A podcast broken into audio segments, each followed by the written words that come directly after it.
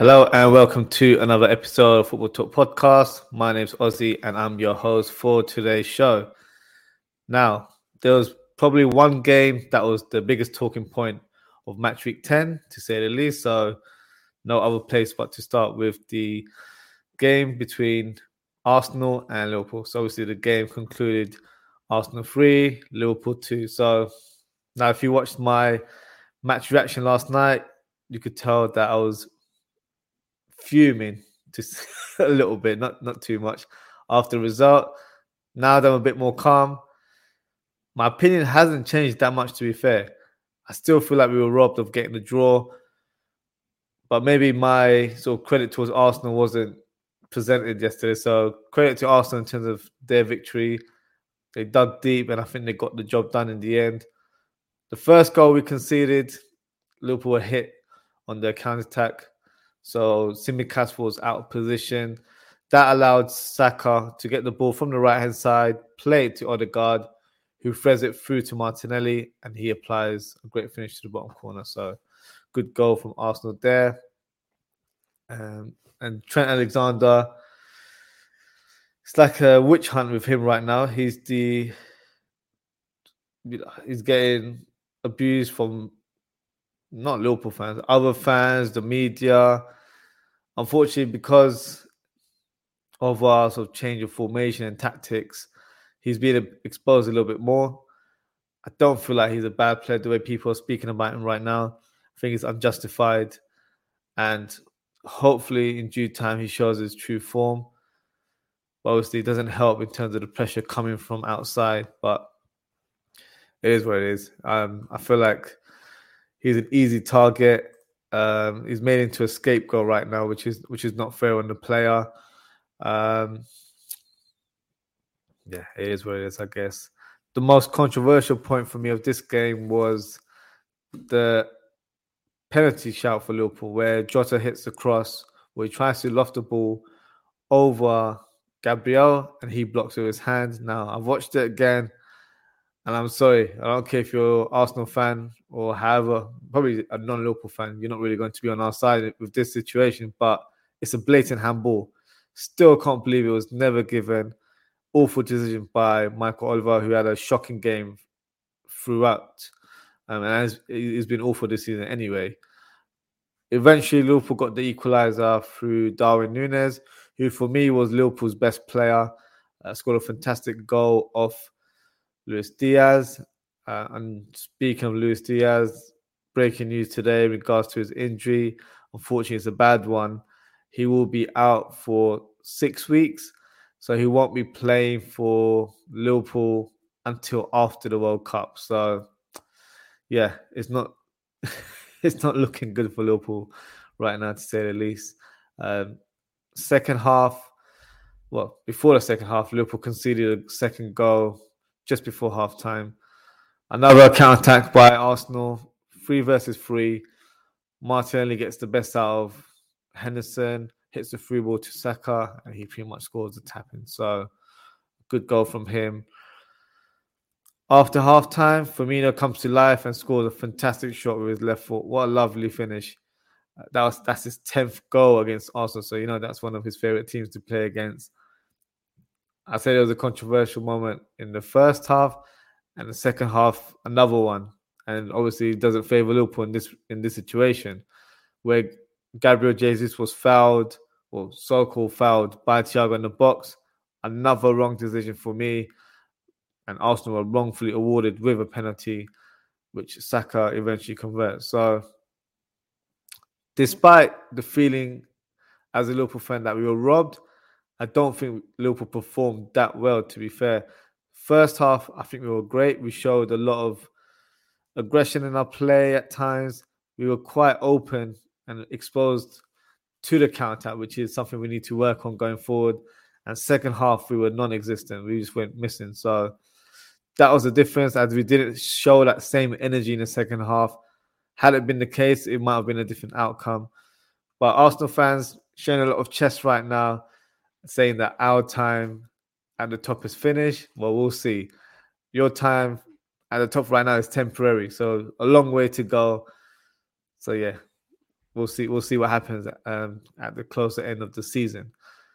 Second game, Manchester City versus Southampton. So no surprise with the scoreline, 4 0 to Man City. You may have expected more goals right now from City as they're just unstoppable at the minute.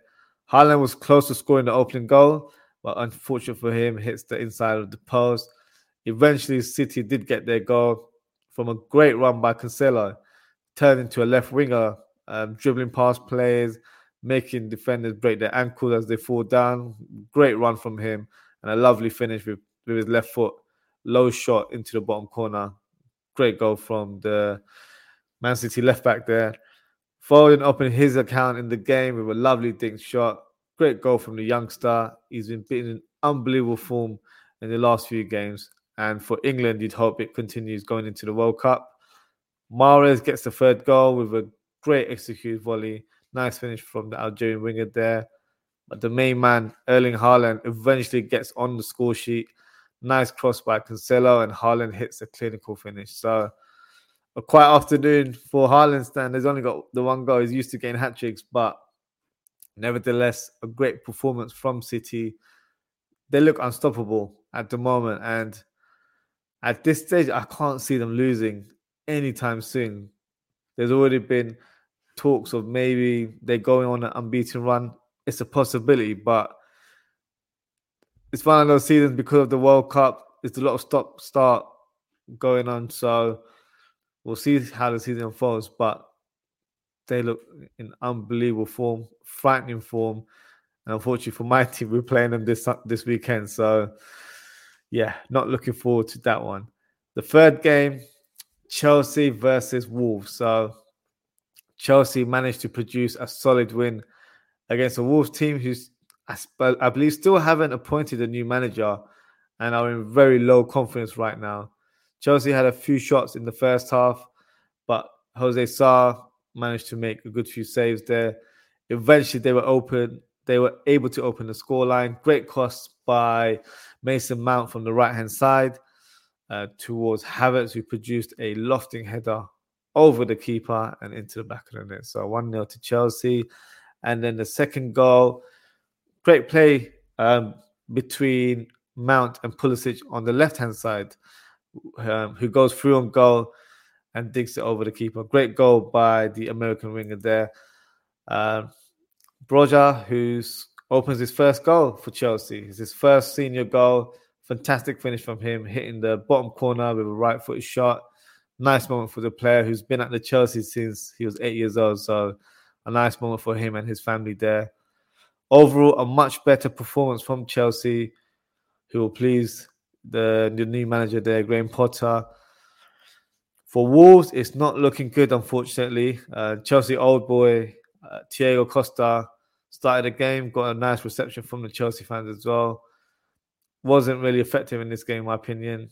I think Wolves will struggle for goals this season. They need to get a new manager in as soon as possible to try and rejuvenate the squad again because there is a lot of talent there. I think they recruited really well in the summer just need a coach to try and get them going again. So we'll see how that goes there. another a comment here from Madison. Thank you for your comment, Madison. Your thoughts on Chelsea? Do you see a good trajectory from the team moving forward, or just a good patch for them? It's quite early to say. To be fair, um, I don't think they've hit the ground running under Potter. So I still feel like Graham Potter is trying to figure out the best formula in terms of having players fit into a system. So it's going to take some time. I don't think they'll be playing sort of high flying football anytime soon. At the minute, they're going through, I wouldn't say a good patch. I think last week against Palace, they were quite lucky to get the win. Against Wolves, I think they, they had a much better performance. So it will take time on Chelsea. In terms of top four, they will be challenging um, towards the latter stages of the season.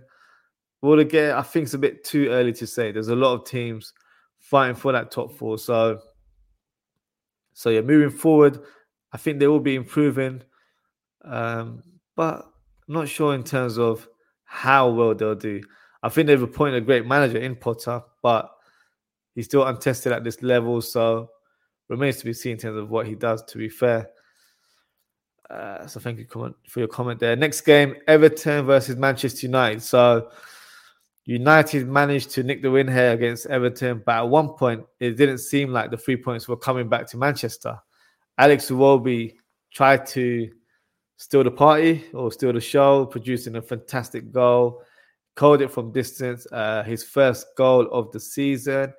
United equalised as Martial hits the through ball to Antony and he calmly slots in the back of the net. He looks like he's a good finisher in front of goal. I can see him getting a lot of goals this season.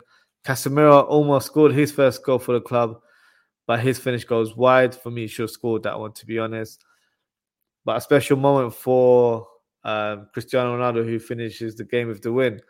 He scores his 700th club goal, which is an unbelievable achievement. Achievement. Whether you like him or dislike him, you've got to respect him as a player. That is an unbelievable stat to have. So, well done to him, and a good win for Manchester United. That puts them in fifth position in the league. Everton, on the other hand, I think they've improved in recent weeks. Um, they need to dust off and try again in the next fixture, which is against Tottenham away. Um, Richarlison faces his old club, which will be an interesting encounter to say the least. And the final game that I will be reviewing is Newcastle versus Brentford. So, what a big win for Newcastle. It's their third win of the season, and they did it in great fashion. Guimaraes opens the scoreline with a great diving header, lovely cross by Trippier. The second goal, now this is where it all fell apart because Brentford produced a lot of mistakes in this game. This was one of them. Raya miss hits a pass. Newcastle were able to capitalize with Callum Wilson driving down the left wing, passes it across to Jacob Murphy, and he slots it in with ease. So 2 0 up for Newcastle. But then Newcastle conceded a penalty, unfortunately. Old boy Ivan Toney steps up and he finishes clinically, which was never in doubt. He's unbelievable in in the from the penalty spot there. Bruno Guimaraes makes his next goal, his second goal of the game, his own. He presses to get the ball, makes a tackle from the halfway line, dribbles towards the box, and he smashes it from distance. What a fantastic goal from the Brazilian. He's been a revelation since he signed for the club in January. Uh, he just seems to get better and better, which is great for Newcastle fans right now. Another Brentford era at the back that awards Newcastle with pretty much a goal on the plate, finished by Almiron, who scores an open goal. Then it goes from bad to worse. Brentford concede another goal, but this is with an own goal this time. So a bad day in the office for Brentford. Three of the goals were down to individual mistakes. So that's something they need to rectify in training. But Newcastle made use of these errors and punished them. So credit to them. For me, they're improving as a team. So interesting to see how they develop as the season goes on. But they're looking like in good shape to say the least. And that's my wrap up for match week 10. Um, before I conclude, I will announce the FPL manager of the week, and that goes to Iqbal Bale, and his team name is Rehan Bake, and he got 82 points. So well done to Iqbal Day. Good, good sets of points. I think it was a tricky one. There's a lot of uh, managers that I saw in the league had close to between 70 to 80 points. So neck and neck there. You currently in position 101 right now. I'm in 40th position. I got 72 points. So for me, I've got a lot of work to do to climb up the ladder, pretty much just like my team Liverpool. So yeah, a lot of work to do to say the least. But that concludes our show for tonight. Thank you for tuning in, guys. Thank you to Madison for your comment. Um, if you haven't already, please don't forget to like, comment, and subscribe. I will be doing a show tomorrow, so I'll be doing a match preview of Rangers versus Liverpool as they play each other in the Champions League, and and I'll be doing a match reaction on Wednesday for that game, and then Thursday I'll be doing a match preview of match week 11, including the big game Liverpool Man City. I should have a special guest for that show as well, so look out for that. Not looking forward to that game at all, but it is what it is at this stage. So thank you again, guys. Take care, stay safe, and I hope to see you all soon. Good night.